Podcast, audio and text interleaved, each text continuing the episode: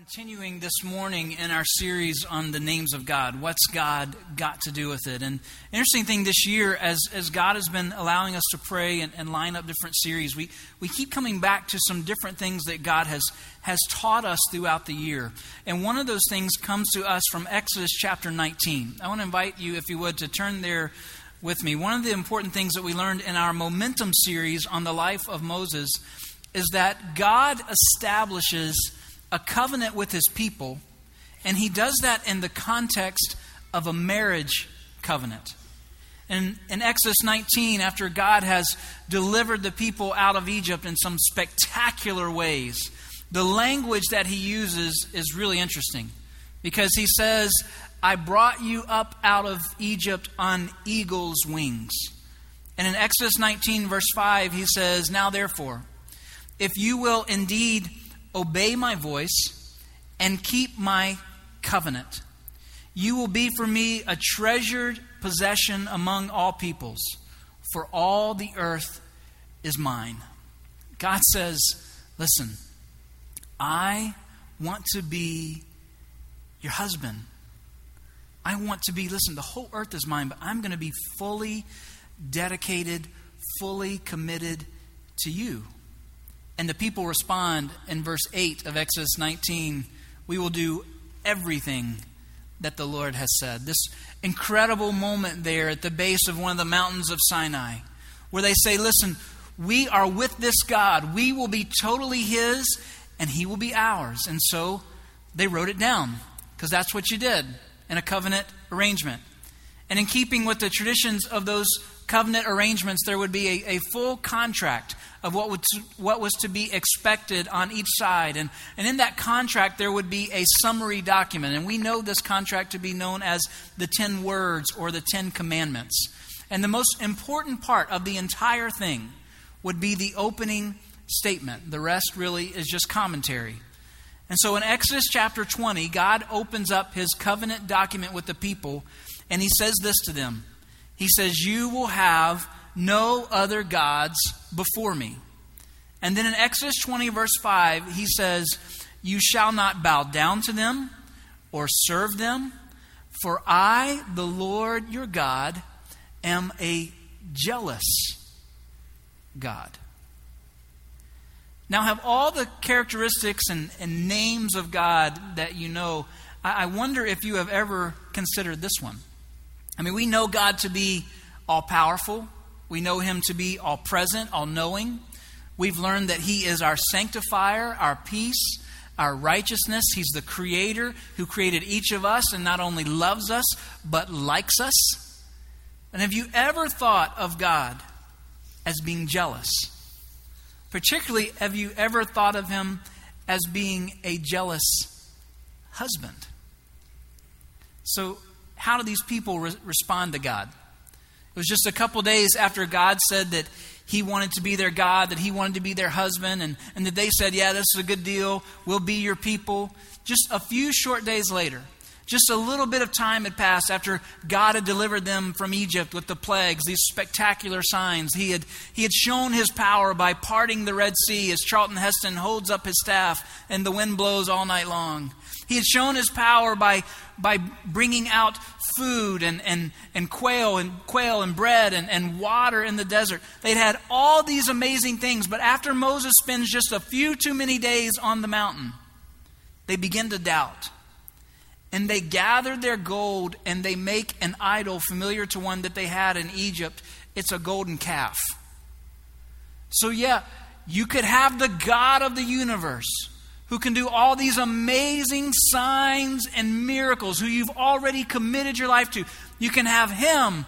We just would rather have the cow. I mean, that's what's going on. Moses is so upset about this. He's so incensed with this. He's so upset that they've broken this covenant with God just right away that he takes the tablets with the summary document and he smashes them to the ground. And God says, Well, I guess we got to do that again. And so he calls Moses back up on the mountain and he writes out the summary statement again. And in Exodus 34, they're writing again, and, and God says to Moses, Again, I am making a covenant with you. Exodus 34, verse 10. Before all your people, I will do wonders never before seen in any nation in all the world. The people you live among will see how awesome is the work that I, the Lord, will do for you. I will drive out before you the Amorites, the Canaanites, the Hittites, the Perizzites, the Hivites, and the Jebusites. And I'm glad we're done with the ites, but I'll drive them all out. And in verse 12, be careful not to make a treaty with any of those who live in the land where you're going, or they will be a snare among you break down their altars, smash their sacred stones, and cut down the Asherah poles.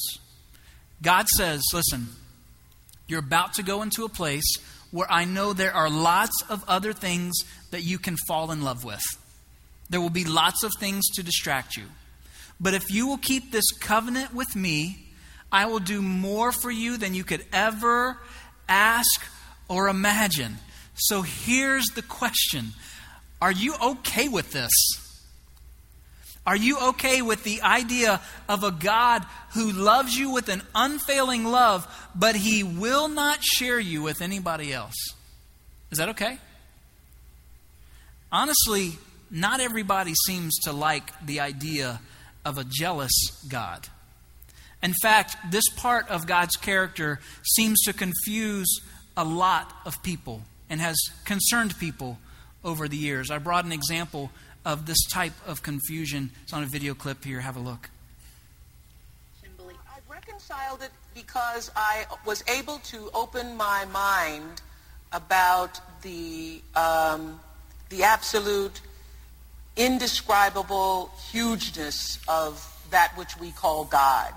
Um, I took God out of the box because I grew up in the Baptist church and there were, you know, rules and, you know, belief systems and doctrine. And um, I happened to be um, sitting in church in my late 20s, and I was going to this church where you had to get there at, you know, 8 o'clock in the morning, or you couldn't get a seat, and a very uh, charismatic minister, and everybody was just, you know, into the sermon. And uh, this great uh, minister was preaching about how great God was and how omniscient and omnipresent and God is everything. And then he said, and the Lord thy God is a jealous God. And I was, you know, caught up in the rapture of that moment until he said jealous. And something struck me. Just, and I was like, uh, I think about 27 or 28. I was thinking, God is all, God is omnipresent, God is all, and God's also jealous. Jealous, God is jealous of me. Um, and something about that didn't, didn't feel right in my spirit because I believe that God is love and that God is in all things. And so that's when the, the, the search for something more than doctrine uh, started to stir within me. So I wonder when you hear that God is a jealous God, what goes through your mind? When you think of the word jealous, what do you think of? For some, maybe you go back to a dating relationship you had in high school.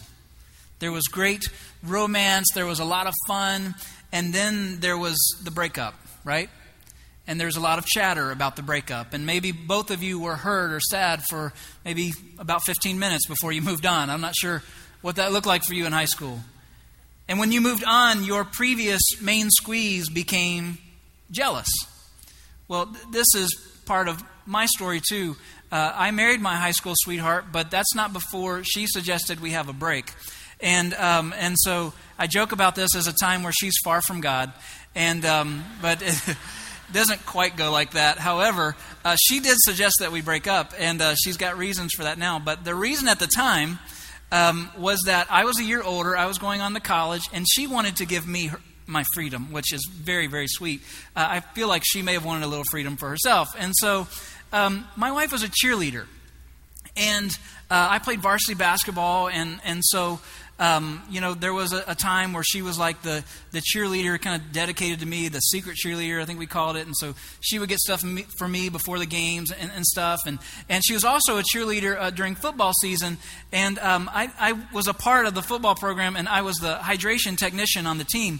And, the, um, and so I was so good at hydrating um, that uh, as I went on to college, my high school football coach said, Listen, would you come back and show some of these younger pups how to hydrate and how to take care of helmets and all this kind of stuff? And so, uh, yeah, I would every once in a while come back from college, I would descend from college and come back to high school. And uh, as I descended one night, um, I, I, noticed Angela um, cheering uh, for a particular player on the field. And I felt as though she was being too cheerful. And, um, and so it just, it did something to me. I mean, I wanted to stab the guy with a knife. And the, uh, wasn't quite that bad. But when you think of jealousy, maybe that's what you think of. There's, there's different kinds of jealousy. There's, there's that creepy jealousy that's often in the movies, right? I mean, that one person that got kind of left out, and then you turn a corner and there they are staring at you. They've gotten completely obsessed. I mean, when you think of jealousy, maybe you think of that or that kind of, of scary jealousy. But when we talk about jealousy in that way, we're talking about an emotion that is born out of fear the fear of not finding someone who will love you, the fear of not being good enough, and that the person that you love will ultimately want someone else. Jealousy, from our perspective, is typically seen, as we talk about it, a very negative emotion. But God doesn't get jealous like that. In fact, He allows this to define Him. And He gives us a name in these passages. Look at Exodus 34 again, if you would, at verse 14. And renewing the covenant, He reminds them do not worship any other God. For the Lord, whose name is jealous, is a jealous God. Now, I find this to be very, very interesting. Throughout Genesis, we don't know God's name. He's the God who's made a covenant with Abraham, Isaac, and Jacob. And then we get to Exodus chapter 3, and Moses says, You got to give me more than Abraham, Isaac, and Jacob, because these people are never going to believe that you're going to deliver them out away from this Pharaoh. And so God says, Tell them that the I am has sent you. And as we've learned this summer, we have this name for that that's formed over the years that we say Yahweh. But in this period of the Old Testament, the children of Israel would not really have known the name Yahweh the way that we know it today. In fact, what they knew it to be was the unutterable, unpronounceable name of God. In fact, they would say that the name of God, the way that it came together, was just like the sound of breathing. It was if to say every time you take a breath in and out, you were saying the name of God. They didn't really have a name that they could go with, so to speak. I mean, they used some other things like God Almighty and, and, and things like that, but now those were things that they kind of assigned to Him to try to have a way to talk about Him. But here in Exodus chapter 34, he's very clear. He gives them a name.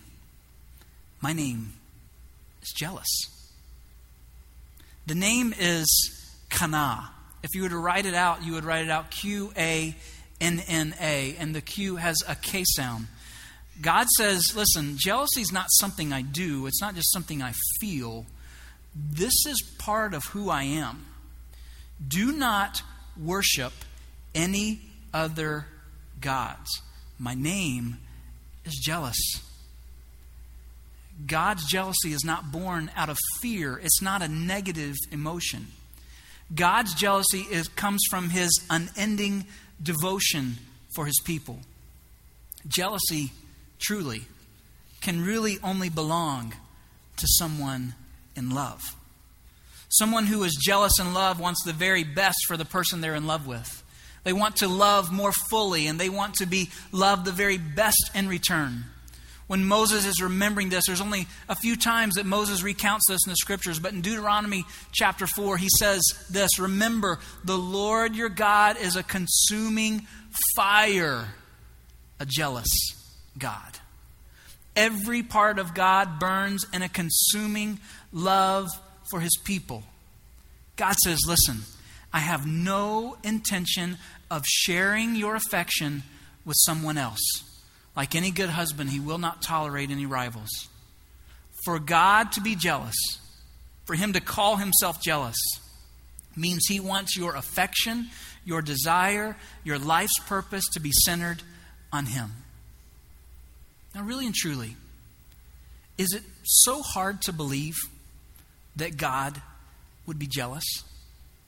I had the privilege of, of doing a wedding last night uh, for a couple, Joey and Lauren, and, and Lauren's family has attended here for a while, and, and her parents, Chris and Candy, were there, and beautiful setting out in Kennesaw, and we thought it was going to be a really hot night, and, and it was hot, but God put clouds in front of the sun at the right time, and, and there was a, a wonderful breeze with, with a coat on and a tie. You wouldn't recognize me. I was very thankful uh, for, for the breeze, and, and so I, I've, I've given just an absolutely tremendous wedding sermon, one of the best you'll ever hear, and that's a joke, and... Um, so, but so there we're, we're standing there with the couple, and as they're standing in front of me for over 90 minutes while I drone on about weddings and marriage, not really, just keep up.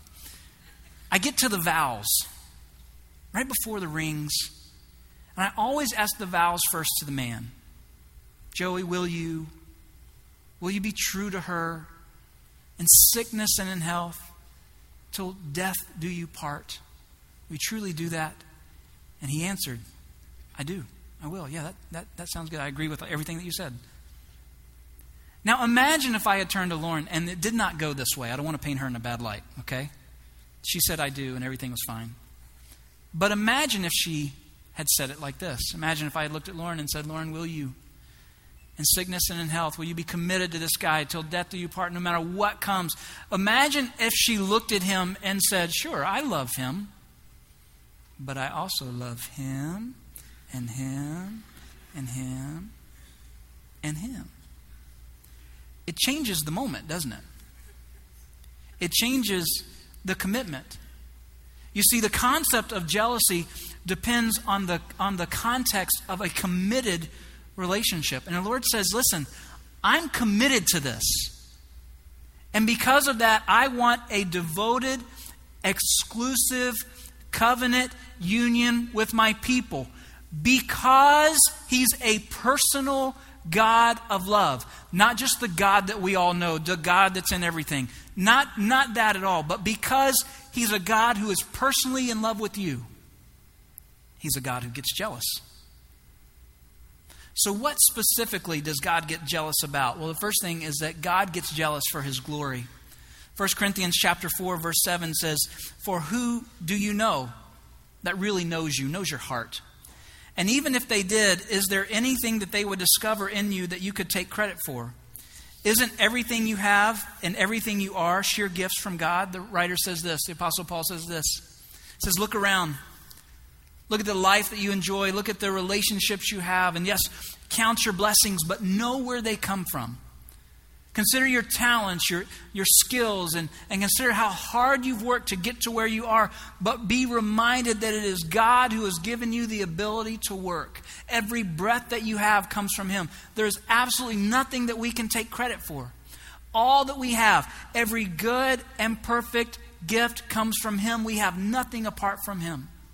So when someone pats you on the back, when someone says, way to go, whatever it is that you're doing in life, it's important that we recognize that it is always God who gives us the ability.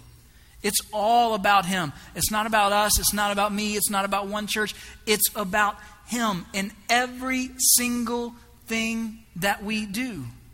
I mean, the scriptures say the heavens declare the glory of God all around us, we can see how wonderful He is, how good He is to His people, how His desire is to give good things to His people. There is no way that we can even for a moment try to take credit away from Him. The second thing is that God is jealous for His people. The scriptures say, Behold, what manner of love that God the Father has given to us that we might be called the children of God. There's not a single person walking around today that God doesn't desire to bring His kingdom into their hearts and have them to be in right relationship with Him. It's because of His love that God is always pursuing people. I mean, that's the story of the scriptures. God never gives up on His covenant. No matter how many idols we worship, no matter how many other kingdoms we let come into our path with their gods. He never gives up on his covenant. And when we at the end just absolutely blow it, when we absolutely fail to keep up our end of the covenant agreement, what does he do? He sends his only son, Jesus Christ, to keep up our end of the covenant and to seal it for all eternity. And he continues to pursue over and over again, allowing for circumstances that will draw people to Himself. And if we want to love as God loves, if we want to understand His love more and share in love with Him, then we have to join Him in the pursuit. That's why we do community makeover. It is not about just blowing up a bunch of numbers with a bunch of churches and a bunch of projects and a bunch of volunteers. Every project represents a life. And every single thing that we do is about sharing kindness, God's kindness, with everyone we come in contact with. Not only those that we are serving out on the projects, but those that we've invited to come along with us. I know many of you will invite people from work to come and say, hey, listen, I know you don't go to church. I know you don't know this guy, but this is a great way for you to get to know Him because here we all are working together. Earlier this morning, in our first service, we had one of our pastors in from Cuba. And as you may imagine, he, he didn't, wasn't able to give us a lot of notice that he was going to be here. He'll be back next Sunday, and hopefully, we'll have a way for you to get to see him uh, in a little bit larger way. But as a church, when you give here, you're helping support two pastors in Cuba. We pay their, their annual salaries. And Pastor Rafael was, was here today, and we, he, he was able to, to see all that God's doing here, and, and they pray for us regularly. And what a lot of people don't know about Cuba and where he serves is that in Cuba, they're living on a dollar a day, two dollars a day. The government just giving them just what they need. I mean, they really live no differently than people in the poorest parts of the world, including the bush of Africa. And he works there in, in San Francisco de Paula, this little town where its claim to fame is that Hemingway had one of his homes there but it is literally a, a place that time has forgot. The streets are, are filled with potholes and, and pavings that happened over 50 years ago that have gone horribly wrong and been distorted in hurricanes and things over the years. They are absolutely filled with need. And here is a guy, here's a person who honestly doesn't have to be there. He could choose to go somewhere else, but you know what? He's just here on vacation. He's going back. You know why? Because he loves the people that God has put him in contact with. And he is in constant pursuit of those people as he serves day in and day out. And that's why we go to Africa. Burkina Faso, this little country in West Africa where we invest. We had a team just get back, and I've seen a few of you around here this morning. I haven't had a chance to talk with, with many of them yet. And one of the things that happens on a mission trip is a lot of times we're just we're just links in a chain. We're just trusting that God is going to draw people to Himself later on. And, this team kind of had an interesting week because not only were they the links of the chain, they were, I'm not sure what the metaphor would be, they were the carabiner because they saw the whole thing come together. Because 20 Muslim students put their faith and trust in Jesus Christ last week while our team was there doing an English camp. And one of those students is a young man named Amadou. And he had told Connie Fields over a year ago, Chris and Connie are there at the, at the house where we stay with, with Joanna Gregg, another Westridger who's there. And, and as they, they host teams that come, and they, when we're not there, when teams aren't there, they're, they're serving at this high school. And, and this young man had said, You know what? I am never going to believe what you're talking about, this Jesus. I'm never going to put my faith and trust in that. But what do you do? To share in love with this jealous God who wants nothing more than to draw people to himself you keep praying, you keep investing, you keep having the conversation till last week he became one of the 20. God is jealous for his people. So this morning, how do we respond to Kana, our jealous God? In Luke chapter 10, verse 27, Jesus says this He says, Love the Lord your God with all your heart and with all your soul and with all your strength and with all your mind. How do you define love? I mean, we can define it just as a, a mental affection, just a thought, but, but truly it's more than that. It includes action that, that demonstrates our commitment to the person that we love. Another word to interpret soul, the way Christ uses it, would be the word life. Jesus was saying every act in your life should be centered around a love for God. Listen, you cannot worship God correctly unless you worship Him only. So, what is competing for your love? We should focus our affection on Him completely. When we do that, it allows us to demonstrate His love to others. But what's competing? today? What's competing for your love? If someone who barely knew you were to watch your actions or spend a day with you, what would they say you love? I mean, on a Saturday in, in the fall, we, we know that we love football, right? Someone's going to spend some time with you that doesn't know you. They may look at you and go, You really love that. Uh, you've got some issues with love. That's great for you. Uh, this time of year, we love the Braves. Go Braves. Uh, doing pretty well. We're excited about that. Maybe some of you, you, you kind of you got your shirt on today, your hat, you're ready to take down the Phillies another day. That's what you love. What about Monday morning? What about if someone were to follow you around just in your daily routine? What would they say that you love? Coffee. Lots and lots of coffee.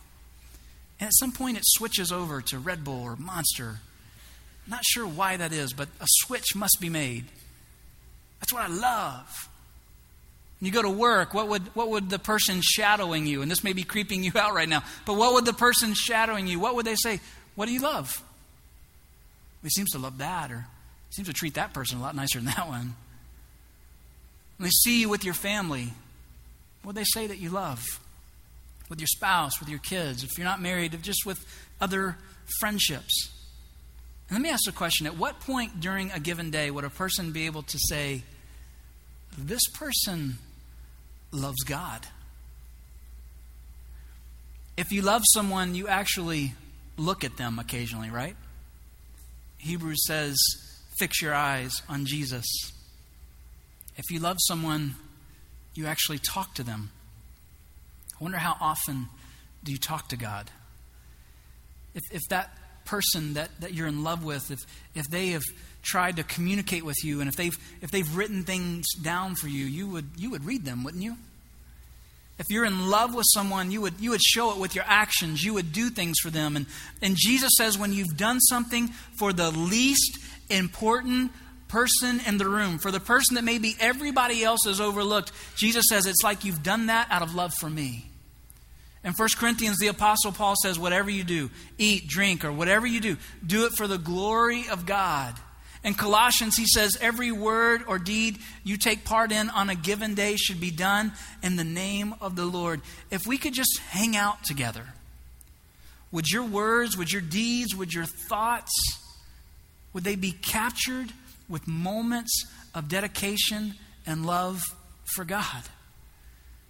Too many times in our moments of hurt and doubt or just sheer restlessness, we set our hearts on things that steer us away from God. The Apostle Paul says it like this 2 Corinthians 11. He says, I have a divine jealousy for you. Later on, he would say, But I'm, I'm afraid that as the serpent deceived Eve by his cunning, your thoughts will be led away from a sincere and pure devotion to Christ. To the Apostle Paul, it was simple. In fact, another word for sincere in that verse may just be in your translation just simple. It's really simple. Just everything that you do, make him the center of. Every word that you say, every thought that you think, for his glory, put everything on him and allow nothing to steer you away. I want to go back to Exodus 34 for just a moment. These passages concerning God's covenant in the Old Testament are so important. Places like Exodus 6, Exodus 19 and 20, and then here again in Exodus 34 as the new tablets are being written. To me, these passages are some of the most important in all of the scriptures because God describes himself. And as he's describing himself, he demonstrates his faithfulness. But beyond that, this covenant is built on mercy. And he proves it over and over again with every failure of the Hebrew people and with every failure of ours every single day. We know that his covenant, that his jealous love for us is built on mercy. But look how he says it himself in Exodus 34, verses 6 and 7. He says, The Lord, the Lord, the compassionate and gracious God slow to anger, and abounding in love and faithfulness, maintaining love to thousands, and forgiving wickedness, rebellion, and sin. See, I know that when we talk about the names of God, and I know that when we talk about the idea that in God's character that He is love, and because He is love, He's jealous. I, know that when we talk about this, some of you really struggle. For a lot of us, we just walk in and it's just kind of that mental thing. It's just, okay, I learned a new name for God today. I hadn't heard Kana before. That, that's kind of cool. And just kind of tuck that away. I'm, I'm, I'm glad I, I know that about God. But really, in your heart of hearts, you, you don't sense that you are going to fall any more in love with Him today, or, or really that He's any more in love with you.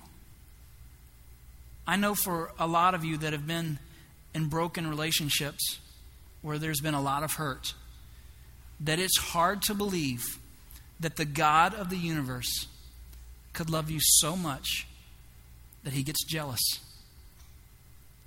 I know for some of you, when I talk about love, you think about abuse. When I talk about love, you, you think of manipulation. When I talk about love, you, you, you think about hurts and pain. But I want you to know that for every single one of you, that this is personal. That there is a God who loves you in a way that you cannot even begin to understand. And you don't have to be married to understand this love. Some of you, I, know that's never been part of your story, and maybe you're sitting in here divorced today, or maybe you're just you're single, you never got married, whatever it is. This God loves you in the way that you've always dreamed to be loved. I know there's another group in here that it's it's really hard for you to understand this because you weren't betrayed, you did the betraying. You weren't lied to, you were the liar. You weren't cheated on, you did the cheating. So, for me to say that God is a jealous God who loves you, you're like, yeah, I, I took myself out of that a, a long time ago. I'm just kind of coasting through this now. And, and God says, no. I maintain my love, Exodus 34 7. I maintain it to the rebellious. I maintain it to the wicked. I maintain it for those that are in sin. No matter how horrible you think you are, no matter how far away from God you believe yourself to be, God says, My love is still true for you. So if you're sitting there today, if you ask the question, Does God really love me? Or I'll tell you what, maybe if I'll, I'll come to church for a while, and I'll, I'll, be a good boy I'll be, I'll be, a good gal for a while. And, and after a certain amount of time, I'll begin to feel and, and understand this love. And I'm here to tell you there's no waiting period. There's a God who, who loves you right now and who wants you to understand his love. And, and, and there may be some things that you need to, to come to him and let go of today. And he's promised to be faithful in those things. In 1 John, he says this If we confess our sins, He's faithful and just and will forgive us our sins and purify us from all unrighteousness. Later on, John would say in chapter 3 of 1 John, he says, If our hearts condemn us, we know that God is greater than our hearts. He knows everything. God's jealous love applies to everyone. The story of a pastor who took a a couple uh, to do a wedding ceremony, and, and they just went out into a field together. And they just had a few friends and family with them, and so uh, the pastor and the couple just stood in, in the middle of, of the field, and, and the family gathered around. And, and a very simple moment, very brief message, some vows, some rings, I do's, and a kiss. And then the couple did something really unique. They had brought some balloons with them to the ceremony. You see, previous to this moment, they had both been married before. They had both had affairs previously. Uh, there had been some addiction issues. Uh, the gal actually admitted to uh, she had terminated a pregnancy, had an abortion at, at, at some point. And every balloon that they brought with them stood for one of those things. So they kissed, walked out of the circle with their balloons, said a few words to each other, and then slowly let them go. There would still be more mistakes. There would still be more doubt. There would still be all kinds of moments of, of shortfall in their lives. But you know what I believe about a God of mercy who's a jealous God? He never runs out of balloons. And wherever you are today, whatever it is that prevents you from loving Him more and from knowing Him more, accepting His love for you and sharing it with others, let it go. Let's pray together. This morning, right there in your seat, I want you to allow God's Holy Spirit to search you and know you. To ask Him, God, is there anything I'm holding on to? Why is it that I don't understand your love fully or allow you to love me fully? For every guy in this room, God loves you with a powerful love. He created you with purpose. He created you to be a man who would lead well in whatever sphere of influence He's placed you in, whether it be work or in friendships or in families. Every woman, He will never shortchange you. He's got a plan for your life. And though you may not know, whether you be man or woman, though you may not know what it is to be loved by another in a way that you feel like you deserve, know that God loves you in a way you can never ask or imagine. If you're here today, you've never put your faith and trust in God's love. I want you to know that His love went so far that He sent His only Son, Jesus, to die on the cross for your sins. If you would accept that today, He will lead you into a brand new life. This moment, if you've never put your faith and trust in Jesus, I would say in this right now, in your own words, just say to Him, God, I'm coming to a new realization about your love. And I put my faith and trust in the sacrifice of your Son today. I believe that Jesus died on the cross for my sins, and today, in a way of showing that I believe I'm forgiven, I'm letting all of those things go. God, come into my life. Show me what it is to live for you. If you give your heart to Christ today, so important. You get started right. You allow others to come around you. And so at the end of the service, I would invite you to take that connection card, take it to the help desk, our help center right outside those two tables, and let them know there that you prayed to put your faith and trust in Jesus Christ. For everyone else, for everyone in this room, there's not a person in the room that God is not jealous for. It's personal. He loves you. You may be deep in sin this morning.